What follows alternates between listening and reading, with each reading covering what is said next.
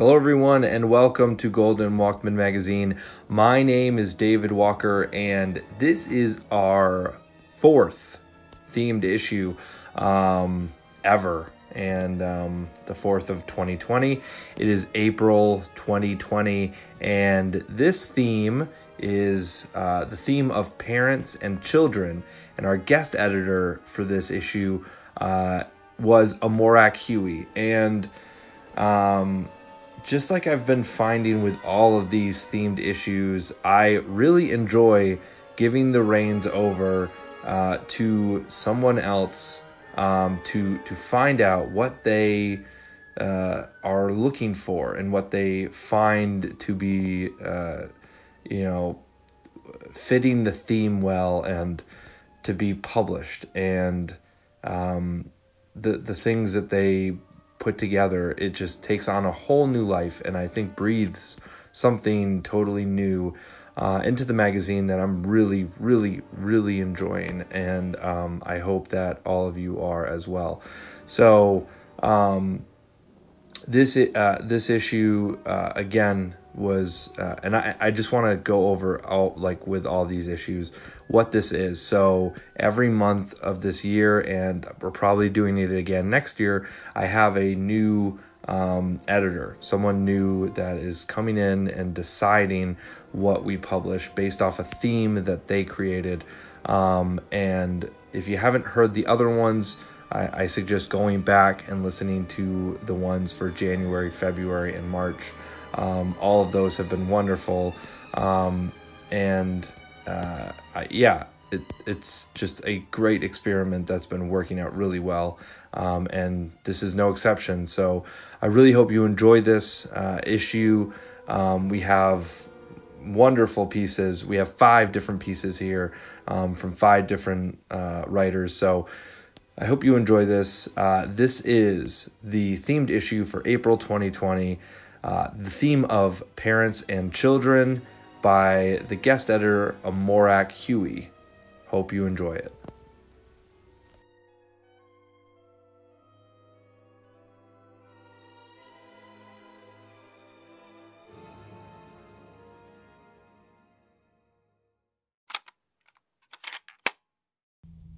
This is Grace Gardiner, and I'm reading my poem Father Daughter Dance this poem has an epigraph by 19th century writer and critic Jean Baptiste Alphonse Karr, And the epigraph is a French aphorism that my father uses all the time, actually. I'll read and translate the epigraph first, and then go ahead and read the poem.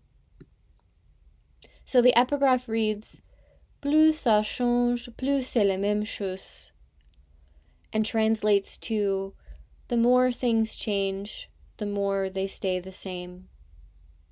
And now, my poem Father Daughter Dance.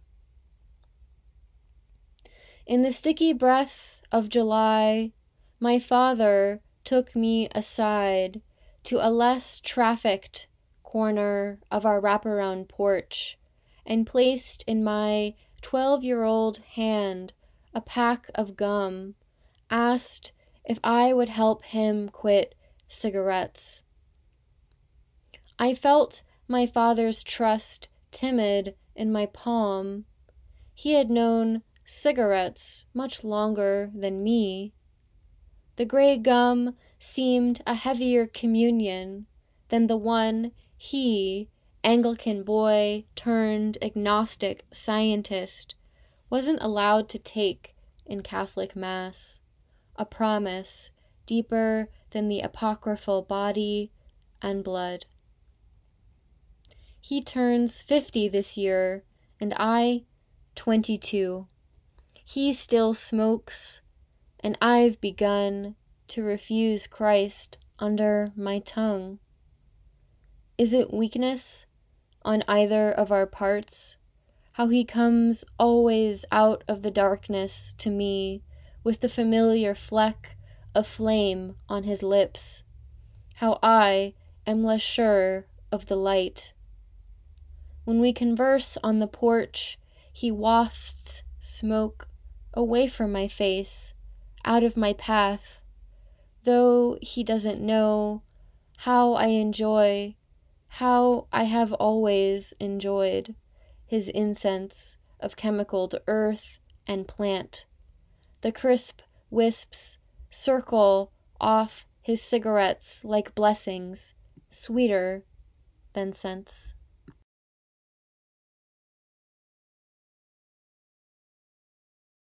As one might gather from this poem's title, um, this poem is written for my father, but it's also written for all of the loved ones in my life who smoke, um, and by extension of that, all of my loved ones who participate in or define themselves by lifestyles that are often unfairly judged.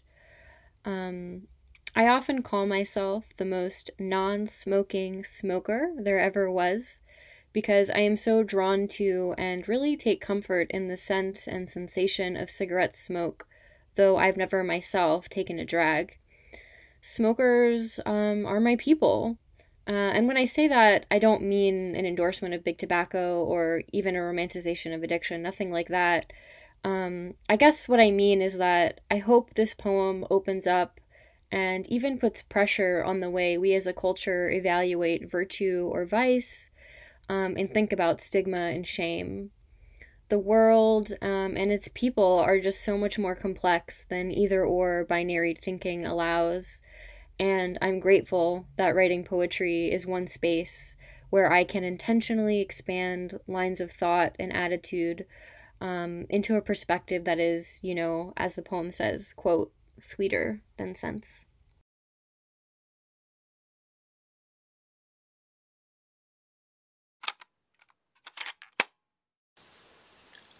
Hello, my name is Devon Marsh, and I will read my poem called Pearls. Pearls. Daybreak, the sun and I see eye to eye. Air lies almost still, and a keen light illuminates the optimistic face of things. I finish a first cup of coffee, put off waking my son. I could give him some bits of wisdom right now, Maybe I'll share my thoughts as he sleeps. He won't hear them, and so won't resent me for them. Outside, spider webs drape the windows. The sun turns the silk to gold, and the gold strands hold drops of dew like pearls. First breath of dawn pulses the webs, undulating strings of beads. The spiders have caught no insects, only dew that can get cleanly away.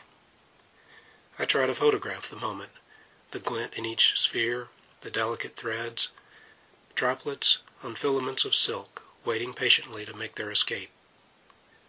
I might as well photograph first love, antimatter, a ghost. I give up after several tries, turn instead to preparing breakfast for my son. He will awaken sad from loss, bereft, a complex, empty web not even holding droplets of dew that could slide like pearls from a broken strand. This is Devon Marsh. I hope you enjoyed hearing my poem, Pearls, in Golden Walkman magazine. I was thinking about how to describe my writing process recently when my older son and I fell into a conversation about a college math problem he learned to solve. The solution involved a technique called a Laplace transform. In a nutshell, that's a method of working out a difficult set of differential equations by transforming them into algebraic equations that can be solved more easily. It occurred to me that the Laplace transform does for complex equations what metaphors can do for complex human emotions. Our own emotions and our empathy for others and their emotions can be difficult to resolve and understand. Yet to interact effectively with other people, especially people we care about, we at least need to strive for understanding. Thinking metaphorically about something I see in the natural world and relating it in some way to human emotion can prompt me to move closer to empathizing with what someone else is experiencing. The metaphors I choose can help me think differently about a human problem, possibly transforming it into something I can grasp. I suppose I've just used a mathematical principle as a metaphor for the usefulness of metaphors in poetry. Maybe that proves my point.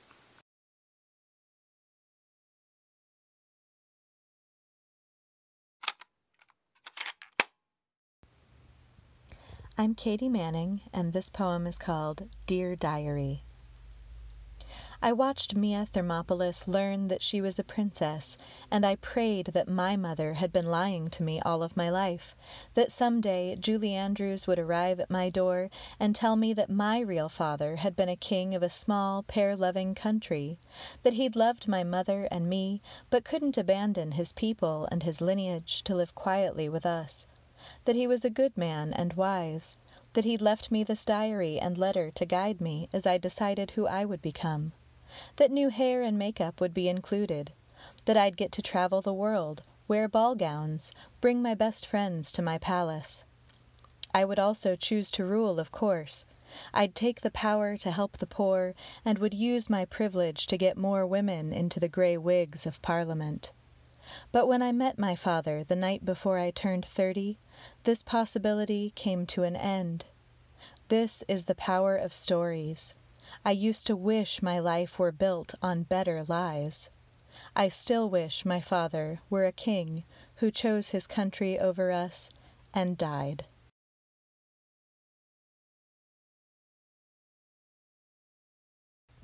Hello, this is Katie Manning, and I'm going to tell you a little bit about my poem Dear Diary. The first thing I want to tell you about this poem is that I wrote it in rhymed couplets. And I think when you can't see it on the page, it can be a little bit hard to get that it's in rhymed couplets because the lines are very long. Um, so the rhymes don't necessarily chime in the same way that they would if uh, the lines were shorter. So some of the rhymes are near rhymes, which also disguises them a little bit, like father, mother, and quietly diary. But some of the rhymes are exact hair, wear, and choose, use. So if you do listen to the poem again after hearing my analysis of it, then I hope you'll listen for those long lines and those rhymed couplets. It was a useful generative device as I was creating the poem, um, and then as I revised it, I kind of polished some things, and the rhymed couplets stayed. Another thing that I'll say about this poem is that it's part of a larger project that I'm working on um, where I'm exploring trauma and grief. And I started writing about some more recent traumatic events that my family has experienced, but um, it's expanded from there to um, examine some things that I experienced from childhood to the present. Um, and I've been surprised by some of the ways that pop culture references and other kinds of playful things have crept into this project. Um, and I think that might be a hallmark of my work that even when I'm writing about very serious sorts of topics, um, there's always a playfulness to my writing. Um, there's always a playfulness to me, I think. Dark humor is sort of the way that I get through life. So my poetry and I have that in common. Thanks for listening.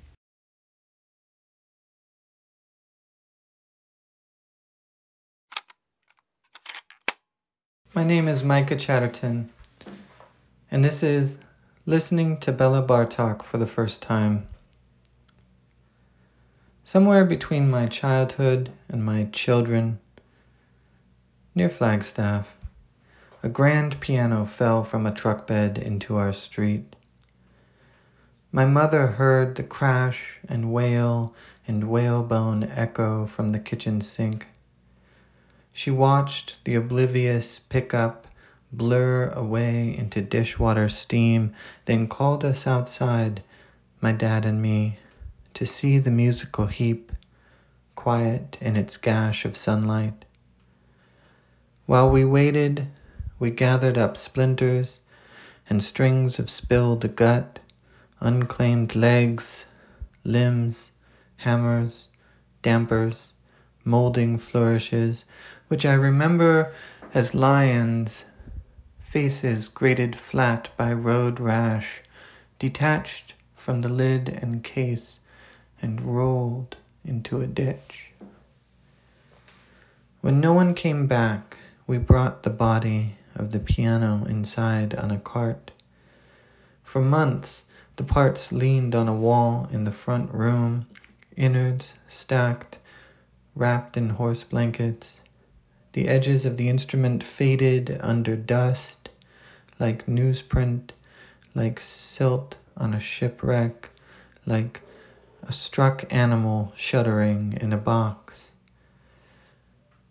And yet there were nights, which I remember as every night, I would catch the piano as I crept out of bed to pee, strange and silent as it once was, a carcass on a road.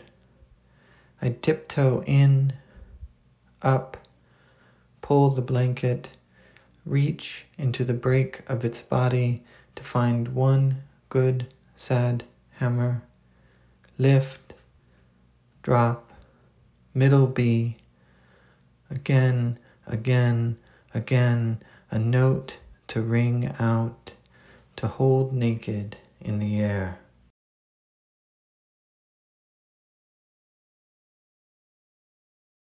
I wrote this poem out of the collision of two experiences in my brain.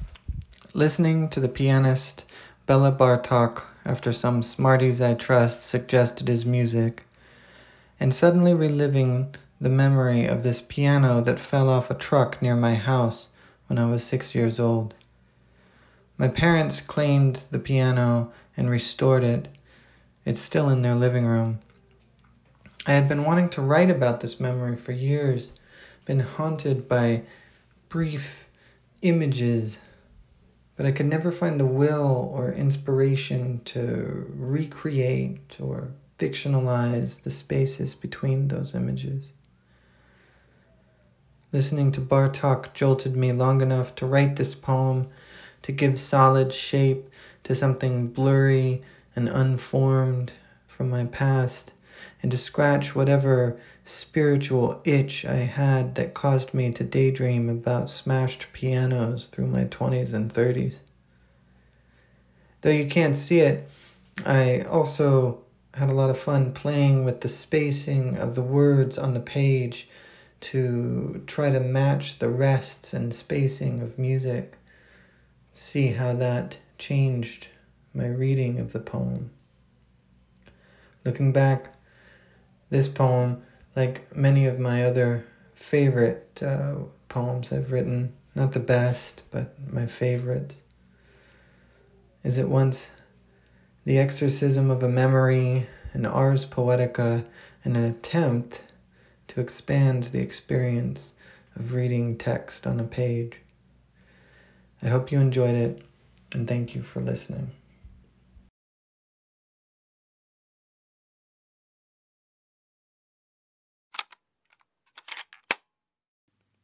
My name is Elizabeth Cantwell, and this is my poem, Lichtenberg Scarring. When Boris Karloff's fourth wife went into labor with his only daughter, he was on set filming Son of Frankenstein and rushed to the hospital in full makeup the pale, pale, stitched on flesh and heavy lidded eyes swaying over the gray but rapidly reddening form emerging from the mother, just now coming to terms with the way every love splits you open with fear. I frequently find myself lying awake and imagining all the way my kids could die killed in a car crash, struck by a disease too brutal and invasive for any doctor to eradicate, taken from their bedrooms at night by an unseen hand, the skull caved in by the bat, taken down over decades by the slow yet persistent erosion of the mind's will to survive by chemicals in the brain you know are there because you helped encode them in their tiny strands of DNA. Perhaps when Frankenstein saw his monster wake up, it was not the revulsion of the unnatural image that he desired immediately to stamp out, but the instantaneous understanding that only through the death of this thing he had created could he be free of the anxiety and responsibility and unflinching love he had inflicted on himself with a single stroke of electrical discharge. Perhaps he yearned to be Giovanni Ribisi in the X Files episode whose ability to absorb and channel lightning leaves him not electrified but empty and craving death, a monster with only himself to animate. In the hospital room, Karloff touches his wife's hair. Tears flow down the sides of his caked on face that is also not his face. Did the daughter see her father as a creature too empathetic to live successfully in this world, to be able to smile while lying to her about how most people in this world are good. What do we inherit and what do we pass on? The thirst for creating something that scares us. And yet, when I think about my children's faces, of course I want to lie down in a puddle in a thunderstorm and welcome the vaporizing flash.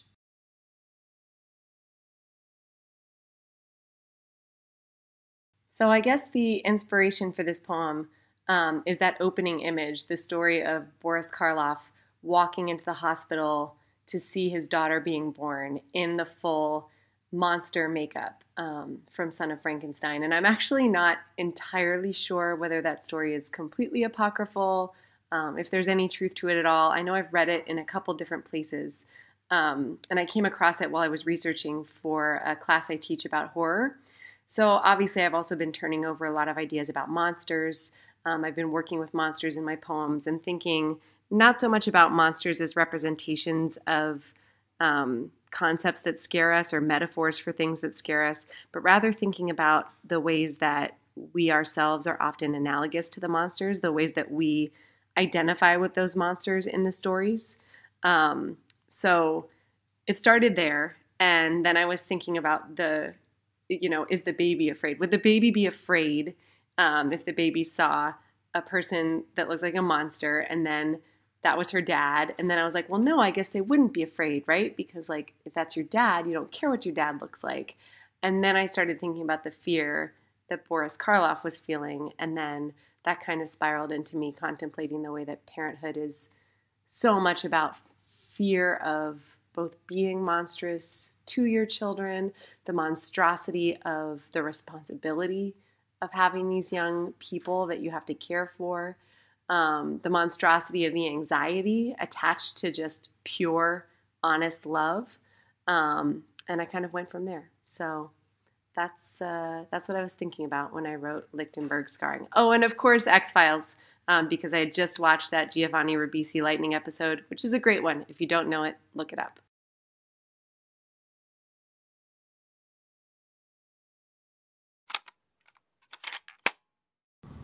Hi, my name is Todd Dillard, and this is my poem, The Dead.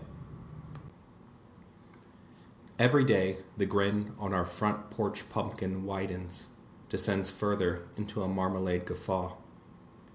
My daughter accepts this without questioning, sees the mouth as a flag of light unfurling. But I know it's the damn squirrels or the rabbits sneaking up the brick pathway, making a buffet out of a Saturday's worth of perioral reconstruction, of spooning citrine offal into our popcorn bowl. My prognosis. Where my daughter sees magic, I see hunger, the world encroaching with teeth. This year, she wants to be a hot dog. We bought a costume that came with the works polyester buns, ketchup, relish, a squiggle of mustard, a wiener cap that jiggles as she skips across the yard, just like you're imagining. She knows people will smile. She knows someone is going to say, I could eat you up, just like she knows they won't. Here are the rules. If she knocks, if she asks politely, the neighbors will give her a treat. She must say, Thank you. She must wait to eat it. Mommy and Daddy will dole out the sweets one at a time. The pumpkins on the block will disappear. Sometimes her father will pick her up and cry softly into her hair. If she's patient, she'll have candy to last through the end of the year.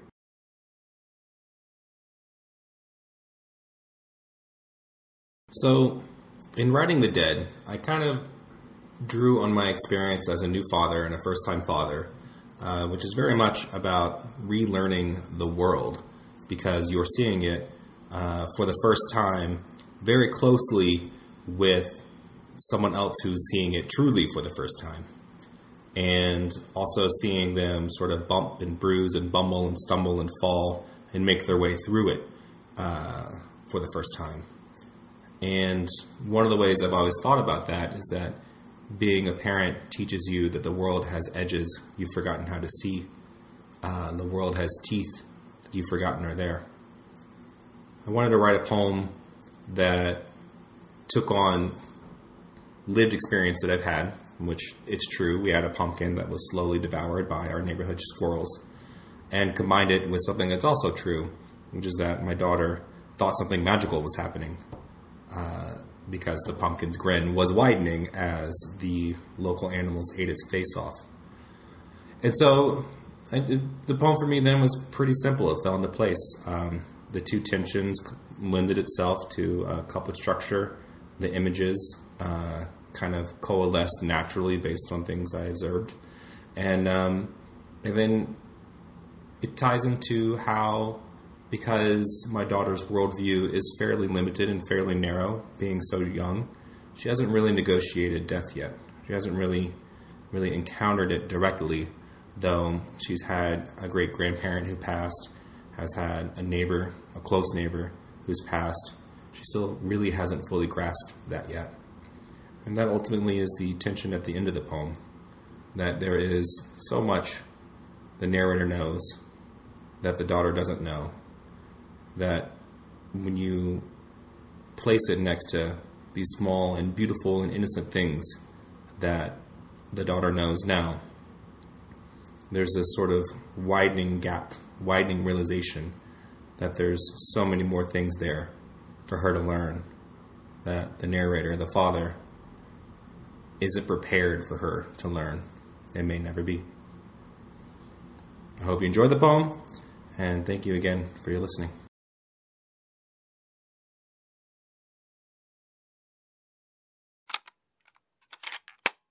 Gina K. Armstrong. This hard headedness is generational, of course. Daughter, granddaughter. There I am, sitting blissfully in my chair, this before my dad arrived on the scene, so I had a recliner of my own. With my grandmother maternal, our living help the way my mama treats her, in hers beside, watching trashy afternoon television, when my mother comes home from work, exhausted, just sick of all the shit of being an 80s career gal, and discovers that my granny, laughing, toothless, breasts flat to her chest, in the boating suck shirt she wore solely despite her eldest daughter, bought the wrong, I mean, who does this? The wrong goddamn peanut butter. I sat for a while while they argued about how my granny, frugal from the Depression and an alcoholic husband she'd never divorce, even though he had another family, just wouldn't listen, wouldn't do as she was asked. It got exhausting and too familiar, so I left to go listen to the Pistols for a while and shout out my own frustration that this is my fucking life, this peanut butter fight. When I came down after two hours for dinner, wearing my granny's Louisiana State Bird mosquito shirt to show which side I supported, they were still having the same argument because no one here gives an inch of ground unless threatened with violence. See me, my brother. I mean, who the fuck really cares about the peanut butter except my mama? And she's just doing it to make a point about who's the king of this castle. God, I can't wait until I'm out of here in a few years and I can do whatever I want and live my own life and buy my granny all the peanut butter she can eat along with the Coca Cola she's had every morning for breakfast every day for 40 something years. Though I'm pretty sure it's just the Coke. Who pays attention to what their granny eats for breakfast? Mother, daughter. When I come home from another day, taking every man in that office who knows less than I do's crap and handing it on down to the women below me who do the grunt work for a few cents less an hour, desperate like me to support their families and probably for the same reasons their former husbands as cock addicted as mine, I find that my mamma, after months of begging her just to buy the Jif peanut butter, has done it again. I lost it. I make the meager money that buys that peanut butter, and for heaven's sake, I don't ask for much, but please, mamma, just when I do ask for a brand name, buy it. I like Jif. Nobody in this house even likes Peter Pan. Do you even like it, Mamma? Stubborn, intractable woman that she is, unable to see my point of view, unable to say she'll do it, and end this useless, ceaseless argument I hated the minute I started it. She just sits there grinning without her teeth. That's another thing. Why won't the woman just wear her teeth? Why does she make me stand here over her and yell at her about peanut butter for all that is holy? Doesn't she know how bone tired I am holding these two families together all these decades? Doesn't she remember what it's like working in a man's world for less than them? Still relying on them to fill in the gaps, even so? Having to put cash in envelopes every paycheck just so we can make it to the end of the month. So, what if my one indulgence is peanut butter? I've worked hard to lose a ton of weight and if I want a spoonful of Jif as a reward while watching TV, who is she to deny me that? Isn't that worth making her admit, even if it takes hours? Mother, grandmother. I'm just sitting here with my second favorite grandchild. Don't let anyone tell you they don't have favorites because that's bullshit. And I love this one to the moon and back, but she's not a real boy. And boys are just better, aren't they? Anyway, this one's got her mama's hard head and my sharp tongue, and she makes me laugh like nobody's business, but she's a pain in my ass, too. She does like to hear my stories, though, and laughs in the right places, and appreciates all the interesting things that happen to me, and loves me with all her tender heart that her mama hurts. Don't think I can't see it, but what can I do? We're watching the Addams Family or some other stupid crap, basically having a nice, relaxing afternoon after the kids got home from school when my eldest stomps in from work and heads directly to the pantry to check my work on the grocery shopping like I'm a goddamn child and discovers my unforgivable sin of buying the wrong peanut butter. I had a fucking coupon. It was cheaper anyway. And it's not like I have some magic phone I can carry in my pocket to call and ask for permission, even if I would. I'm the one who does all the shopping and cleaning and watching these wretched kids. I love them so much. So she could go off to work, so who the hell is she to talk to her own mother like a hired hand anyway? I gave birth to that woman, but sometimes I swear to all that's holy she thinks it's the other way around, and I just want to smack the living shit out of her but she'd probably beat me right back, then make me apologize for her having done it, just like her daddy there. I'm sorry I never had enough to really support us without him and keep her brother healthy and safe away from the polio, so I couldn't leave that man, and she had to be a mama to her brother and sisters too early and take all his shit too, so now she can't see any other way but to scream and yell and lord it over us. I'm just going to sit here ignoring whatever she's saying whatever it is she needs to get off her chest, because maybe that will make her happy, even though it never seems to. But we both know I'm going to do whatever I want, because I'm a grown ass woman who's her mama, and she better not fucking forget it. Because even though I look and act weak, I'm just as strong inside as her, and I survived a lot worse than a fight about peanut butter. I wish she would remember that she has too. Three hopeless, stubborn ass women. We can eat one jar of peanut butter that isn't Jif, even if we do like Jif better, because who the fuck cares, really? It's the principle of the thing. One of us has to be the dominant one. No winner, only losers. No one ever willing to depart the field without a clear victory.